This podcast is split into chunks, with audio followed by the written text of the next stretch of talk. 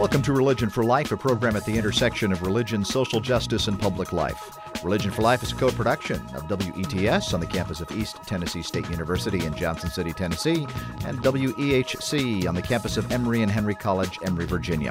My name is John Shuck. I'm the minister of the First Presbyterian Church of Elizabethton, Tennessee. 50 million Americans do not have health insurance. Is health care a human right? Is health care a social justice issue? My guests, Dr. Garrett Adams and Dr. Arthur Sutherland of the Physicians for a National Health Program, think so. They make the case for Medicare for everyone. Dr. Adams is a pediatrician specializing in, in, infectious disease and infectious disease epidemiology in Louisville, Kentucky. He currently serves as president of the 18,000 member Physicians for a National Health Program. Dr. Adams, welcome to Religion for Life. Oh, thanks, John. It's a great pleasure to be here. I appreciate it. And Dr. Art Sutherland is a retired physician and founder of the Sutherland Cardiology Clinic in Memphis, Tennessee, and he currently serves as the chairman of the Tennessee chapter of Physicians for a National Health Program and is member of the National Board of Directors. Dr. Sutherland, welcome to Religion for Life. Thank you, John. I'm delighted to be here. Uh, what is the Physicians for a National Health Program? When were you formed? What are your goals? What do you do? Well, the Physicians for a National Health Program is having its 25th anniversary this year. We are a, a research and education organization, all volunteer uh, physicians, and our purpose is to educate and advocate for publicly funded national health insurance. A in, at this point, the best way to understand that is improved Medicare for all, improved and expanded Medicare for all. Okay, and that's often called the single payer program. Exactly, exactly. And so, um, what's wrong basically with our health? Well, we system? believe that health care is basically a human right, and that that's a, a national decision that other developed countries have made, but that this country has not acknowledged. And because of that, uh, it's become big business, and healthcare has become a commodity that's sold in an open marketplace. And um, we are suffering as a nation, individually, and as a nation because of of this approach, uh, you, uh, taking health as a as a commodity to be bought and sold, and to be and to make profit huge profits. Uh, uh, one um, individual that I'm aware of um, who runs a large, uh, is a CEO of a large uh, distribution, medical distribution company, had 148 million salary uh, in 2010. I mean, things like that are just ridiculous. And all of this, this money, these huge profits and profiteering, should be going into delivery of medical services. And this is the only country that has uh, a private, uh, totally private uh, insurance system as the core of its medical care delivery, and uh, we are suffering very uh, badly in many ways. Uh, it's a humanitarian and an economic crisis in this country. Some argue that our program is the best on the planet, that it provides all kinds of care for all kinds of people. What, what do you make of that? Well, it, that's not true. You know, it, it is true that uh, for really advanced disease and, and specialty uh, treatment, uh, we can provide excellent care. But from a general standpoint, and particularly from population health standpoint and preventive medical standpoints, uh, we don't do a good job at all uh, because not all our people don't have access to the system. Uh, we're we're ranked 37th in the world. 37th. That's correct, and, and so we're, we're we're not the best healthcare system in the world and we are missing a number of people. Is that right? How many people are um, underserved or not served? Uh, well, right now we have over over uh, 50 million people who are uninsured, and even if the uh, Patient Protection Affordable Care Act goes in, into uh, uh, effect as scheduled, we'll still have 23 million people who are going to be uninsured. And then also we're seeing a growing rise of, of uh, people who are underinsured uh, just because the cost of that of you know healthcare insurance is so uh, exorbitant that people can't afford it, and they're forced to buy health insurance policies that are substandard. In other words, they they they may have a, be forced to buy a policy that uh, only provides uh, uh, 60% of, of the re- reimbursement for health care costs. So if they have a major illness and they have to pay 40% of the cost, uh, this will uh, project them into bankruptcy most likely. And Dr. Sutherland, is the is Tennessee and the South um, more uh, susceptible to under underserved people with regards to health care? Oh yeah, because uh, of our uh, background of, of, chronic poverty and, and uh, racial injustice, uh, uh, we've never caught up with a lot of other areas in the country. So we have a, a, great number of people who are living in marginal situations, and, and of course they're the most vulnerable to suffer from health care problems how would this work, a single payer national health care insurance? Um, you say it's somewhat like Medicare. Is it uh, exactly like Medicare? Well, it, it would be. Uh, uh, only it would be better because Medicare has some uh, some deficiencies. Some uh, the re- physician reimbursement rate, for example, is is not what it should be. It should be more. Also, uh, the bill that uh, has been written uh, by Congressman John Conyers in uh, Michigan and is in the in the current House. It has been for several years. It had was the most popular of all the health reform bills up until this one was passed, um, and it it. Um, would provide uh, for all medically necessary care, comprehensive care, uh, without any financial barriers, without copays, without deductibles, um, dental, vision, uh, long term care, mental health care uh, for every American, every person in the United States. Now, you say, well, that's amazing. I mean, how could you do that? We could do that if we were able to eliminate uh, the uh, private insurance companies which uh, actually are funneling off uh, some 31% with the overhead and profit that they have, plus the billing expenses that the providers have to go through in order to c- collect the claims. Um, and the total savings would be enough to uh, provide health care for everyone. So it's basically the, the savings that would come about by uh, having a national system in uh, administrative savings would be uh, about $400 billion um, uh, and possibly even more. Uh, and in addition to that, uh, we would be able to plan. We would have central planning. We could keep up with medication errors, for example, on a, on a global basis. hospitals would not be in a position of trying to compete with one another because we would have central planning and they would have global budgets which would pay for their expenses every year, and we wouldn't have this problem of, of uh, non reimbursement to hospitals, uh, which is a serious problem, especially in rural areas where hospitals are having so much non reimbursement that some of them are threatening to close. Um, and we can you know, we'll restore funds with this central planning and this this money that's saved on administration to preserve the delivery of health care in rural areas, for example, and expand primary care. If you're just joining us, this is Religion for Life, and my guests are Dr. Garrett Adams, who is the president of Physicians for a National Health Program, and Dr. Arthur Sutherland, who is the chairman of Tennessee Physicians for a National Health Program. So, do you think the Health Care Act, uh, known now by its detractors as Obamacare, um, is a step forward in any way? Does it meet any needs? Is, uh, uh, is and what are its um, limitations? Okay, I can take that one, John. Uh, basically, uh, this act uh, is not true health care reform. by the name of the act, the Patient Protection Affordable Care Act, this tells you that this is an, an insurance reform act and basically it, it did away with some of the very egregious practices of the insurance company, like denying coverage for pre-existing disease or or uh, discriminating uh, based on age, age or sex. What it did, though, is it just preserved the, the very costly and complex system that we already have. And, and I might point out uh, that we don't have a national health care program in the United States. We're the only developed country uh, that does not do this. Uh, and what we have is a healthcare market, and it's not a free market. Uh, it's uh, uh, very uh, over the years it's become very distorted, uh, so that's why it doesn't work.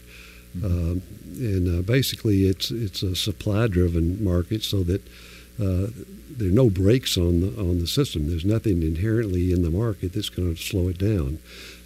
patients don't have any brakes. they want everything they can get, best care. Uh, physicians don't have brakes in how they, they practice, uh, although uh, we're making some strides in terms of best practices and, and uh, protocols like that. But that would be accentuated by a national health program. Um, hospitals have no brakes. They make a lot of money just by treating uh, far advanced disease in their hospitals. And the vendors have no brakes on them. They advertise to people directly for pharmaceuticals, you know, in the, in the airwaves and the media uh, all sorts of things. You know, so the whole system is just a supply-driven market. Uh, other other countries, uh, have, you know, developed countries, all have some form of a national health program that is culturally acceptable for them. But basically, they all cover their entire population, uh, and they do it without uh, uh, excessive cost. we spend twice as much money as any other country in the world on on our healthcare system. And that, that is a, a health that's a crisis for our country because uh, we're going to bankrupt ourselves if this continues to go on. Speaking of kind of the politics of it, I remember President Obama at the very beginning uh, dismissed single payer. He just kind of put it off the table. Uh, maybe he didn't believe in it, or maybe he thought it was politically unattainable. I think um, it was political decision. Yeah, political decision. Now, uh, recently, presidential candidate Mitt Romney recently said his first priority when he gets into office is to end Obamacare, um, as he put it. What's the animus uh, behind all of the hyperbole and rhetoric over this issue? Well, I think it's political, right? You know, you know, since the Democrats, uh, you know, pushed it through, at least this through. Uh, I think the Republicans wanted to kill it. it's pretty simple. It's that simple of, the, of, of, of, that nature. Of yeah. It. You know, you know, there's a big, um, uh, lot of excitement about the, the act right now because it's being reviewed by the Supreme Court to see if the uh, uh, insurance mandate is constitutional or not. So the Supreme Court will rule sometime in June, and uh, there are lots of scenarios of how that could go. But uh, you know, for instance, if the Supreme Court ruled that the whole act was unconstitutional, then I think that really gives us a green light to say, well, we really need the system that works. We need we need an improved and expanded Medicare for all to get everybody in the same risk pool, and to solve the problem for once and all. And uh, we would push for that. We're still pushing for that, but uh, you know, very vigorously we push that one. All right, thank you. Um, I, I, I, would, yeah, I'd like to uh, to add that um, there's a disconnect between the uh, American people and what they want, uh, including physicians, which is a national health program, and there are many polls which uh, support that, objective polls. Um, and some of your listeners may not be aware that uh, a majority of physicians, in fact, support a national health program and that's a result of a nationwide poll. A majority of physicians. That's correct. Uh, uh, the last uh, one was a poll was made in 2007, and uh, it was 59 percent of a random selection of American physicians. So the majority of Americans want this, but Mr. Obama said it's not on the table. Why did he do that? Yeah. That's the question. Um, Where's the power? The power is corporate money. Um, let's take, for example, Mr. Max Baucus, who was chair of the Senate Finance Committee. Max Baucus was the largest recipient of health insurance campaign donations of all legislators on Capitol Hill. He chose to, for the person to write the bill that he brought up, uh, Liz Fowler, who was a former uh, executive, senior executive with WellPoint uh, Insurance Company. So when uh, Baucus had had hearings, he invited his cronies to come to the uh, hearing table, uh, but he would not allow single payer to be on the table. We petitioned the president directly and Mr. Baucus to ask if Marcia Angell, who was a former editor of the New England Journal of Medicine, could represent uh, single payer, and they said it's not on the table. Uh, so there's this disconnect, and uh, I think it's pretty clear to see that that's where our problem is. Uh, but we can get beyond that, I hope, with um, uh, grassroots uh, interest and and by demanding a national health, publicly funded national health for all of our people. Dr. Garrett Adams and Dr. Arthur Sutherland of Physicians for a National Health Program are my guests on Religion for Life. This is a, a moral issue for each of you, isn't it? it? In one of the articles I read, Dr. Adams, you quoted Dr. Sutherland as saying, We need to replace charity with social justice. Um, this is really about uh, basic human rights. my question is for each of you uh, Have you been in favor of a single, single payer plan throughout your whole career? Was there a moment in your career, in your practice of medicine, that you said, something's wrong and it has to change? Uh, I, you know, I, I was always uh, in, in, favor of, of, equal access into the system, and and um, I didn't realize it till I kind of got through medical school into the system that that uh, that was not going to be possible. That uh, you know, people who didn't have insurance they didn't get in. Uh, and so by the time I finished practice, I was really burned out about that. Uh, and I started looking around, and a friend introduced me to PNHP uh, about a couple years before I retired. And then after I retired, I had the time to really get in, into it. And uh, so in 2005, I uh, became active and, and took over the chairmanship of the Tennessee chapter. Um, I felt like I was part of the problem, uh, you know, because you don't go into medicine thinking that you're going to be uh, doing something that's not quite right. But when I got through, I felt like i uh, I was not doing the right thing. Uh, our our practice, for instance, didn't see TennCare patients on a routine basis. Now we'd see if a referring doctor called up and said, "Why don't you see this patient's got TennCare?" We'd see him and not charge him anything. And we did uh, charity work on the the wards uh, of, of, our teaching practices, uh, but I felt bad about that, and and um, and I think that's what drove me into looking into the social justice aspects of healthcare. And in my mind, uh, this is a, a, social justice problem. Dr. Adams, how did you get involved? Well, well my experience was was a, a little different uh, because um, I had uh, a subspecialty, uh, an academic subspecialty in infectious diseases of children, and um, but I, I felt in retrospect, I feel some guilt about the the um, narrow uh, focus that I had, which was entirely on the scientific and and direct medical care of my patients. So didn't see the big picture until 2003, and I was reading a Journal of American Medical Association, and uh, there was an article called The Physician's Proposal for a National Health Program. And my eyes just popped open. I said, wow, that, of course, this just makes eminent sense. It just makes common sense. Dr. Adams, you testified before the subcommittee on primary health and aging of the U.S. Senate Committee on Health, Education, and Labor and Pensions uh, in September of 2011. And in your testimony, you used your time to give uh, voice to the poor and told their stories of people who make up that statistic of 50 million people without insurance in the United States. Can you share some of those voices with us? you, you're going to break me up here, John, uh, because they, they, they touch you. Uh, you can't get away from it. Uh, uh, Bernie Sanders is one of our heroes in this country at this time, uh, and um, a friend of, of mine uh, who lives in Vermont told him that I had started a free clinic in Tennessee, and it's in Beersheba Springs, Tennessee, uh, on the Cumberland Plateau in Grundy County. Mean uh, median income twenty five thousand compared to a median national income of about 45,000. Uh, ratio of physician to population is, uh, or population to physician is 11 times the national average.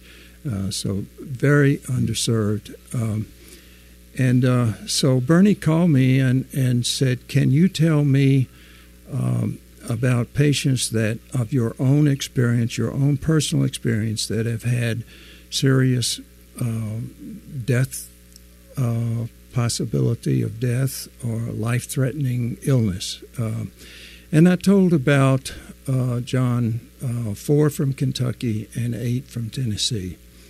Um, had two transplant uh, victims that the first uh, was denied a liver transplant. He was these two were from Kentucky, um, and um, uh, we learned about. We met this David Velton, and um, we lobbied for him, and we were able to put enough pressure on the insurance company that they relented and they uh, paid for a transplant. Well, it was too late. David didn't survive after the transplant very long. The next patient was um, a friend of mine um, who was a, a, paralegal secretary. She developed uh, around age 34 um, uh, leukemia and was in at MD Anderson Hospital waiting for final approval. She was in remission, waiting final approval of her transplant. Uh, and uh, she died waiting for approval hmm. for the transplant. Uh, so those were two. Uh, one I'll always uh, remember. Uh, I know the widow of this gentleman. I, I, I, did not know him, but I met his widow. Owned his own um, mechanic shop uh, in Henry County, Tennessee, Clay Morgan, and um, he developed a malignant melanoma. He was treated. He was thought to be cured. Uh, he was bankrupted by the expense and um, and then it came back, and um, he took his life because uh, I can't get through this one. Mm-hmm. Uh, he took his life because he didn't want to bring more medical debt on his family, and you know, and it goes on and on. Uh, um, Charlotte Dykes, a friend from uh, Beersheba, uh, she's 64. She had um, life threatening um, carotid artery, uh, main artery to your brain uh, obstruction.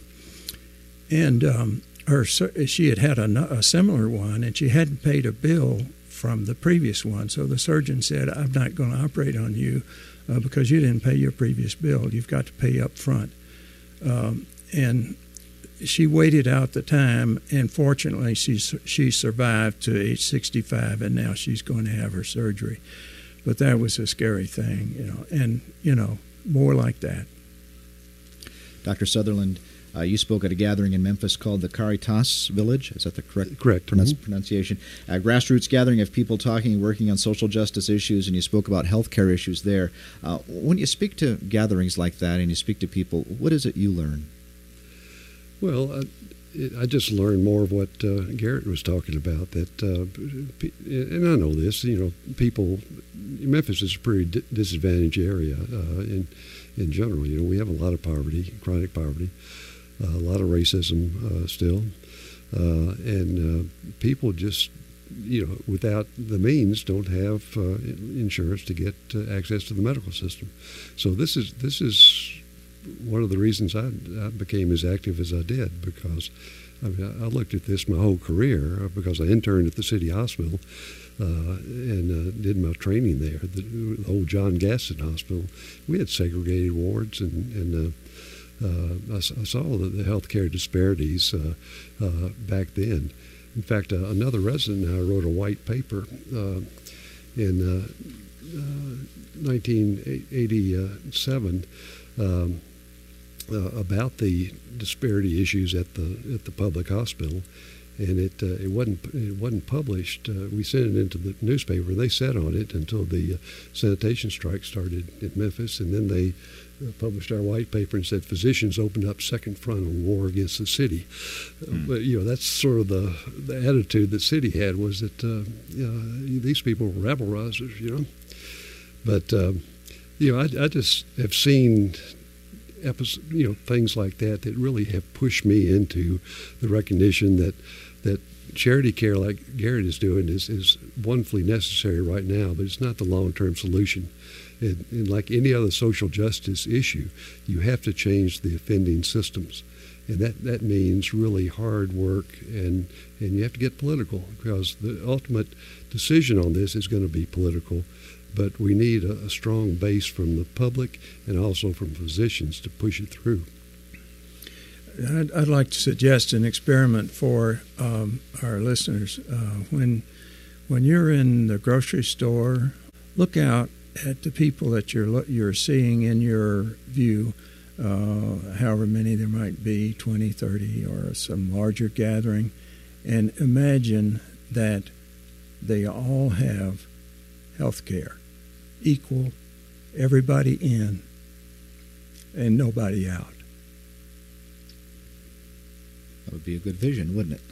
An important vision and an attainable vision, isn't it? Yeah, I think so. We are just about out of time. My guests have been Dr. Garrett Adams, President of Physicians for a National Health Program, and Dr. Arthur Sutherland, uh, Chairman of the Tennessee Physicians for a National Health Program. The website is www.pnhp.org. Uh, Physicians National Health Program, pnhp.org. Do you see this uh, movement gaining momentum? Do you see yes. traction happening? Yes, Do you see definitely. people catching on? Absolutely, across the country. Uh, every every month we have an activist call among our colleagues, uh, some 50 or so from Maine to Hawaii, and the activity across the country is incredible. And part of your, your work is to talk about folks uh, in the South in particular. Exactly. And and one one approach we've had is to is to go to faith-based groups uh, because uh, since this, this really is a social justice issue, then that resonates. Uh, and uh, a lot of people don't understand the healthcare system. So part of our job when we talk to any group, particularly faith-based organizations, is to really explain the difference between you know a healthcare market that's dysfunctional and a healthcare system that would cover everyone in the country and be truly a social justice vehicle. One of, one of my good friends says Jesus healed the sick and he did it for free. Dr. Garrett Adams and Dr. Arthur Sutherland from Physicians for a National Health Program, my guests on Religion for Life. Thank you, gentlemen, for being with me. Thank you, John. Thanks a lot. You've been listening to Religion for Life, a program at the intersection of religion, social justice, and public life. I'm John Shuck, the minister of the First Presbyterian Church of Elizabethton, Tennessee. More information about my congregation can be found at fpcelizabethton.org. Information about Religion for Life, including upcoming shows and podcasts, are available at religionforlife.me. Follow Religion for Life on Facebook and Twitter. Religion for Life is a co production of WETS FM and WETS HD1 Johnson City, Tennessee, and WEHC FM Emory, Virginia. Be well.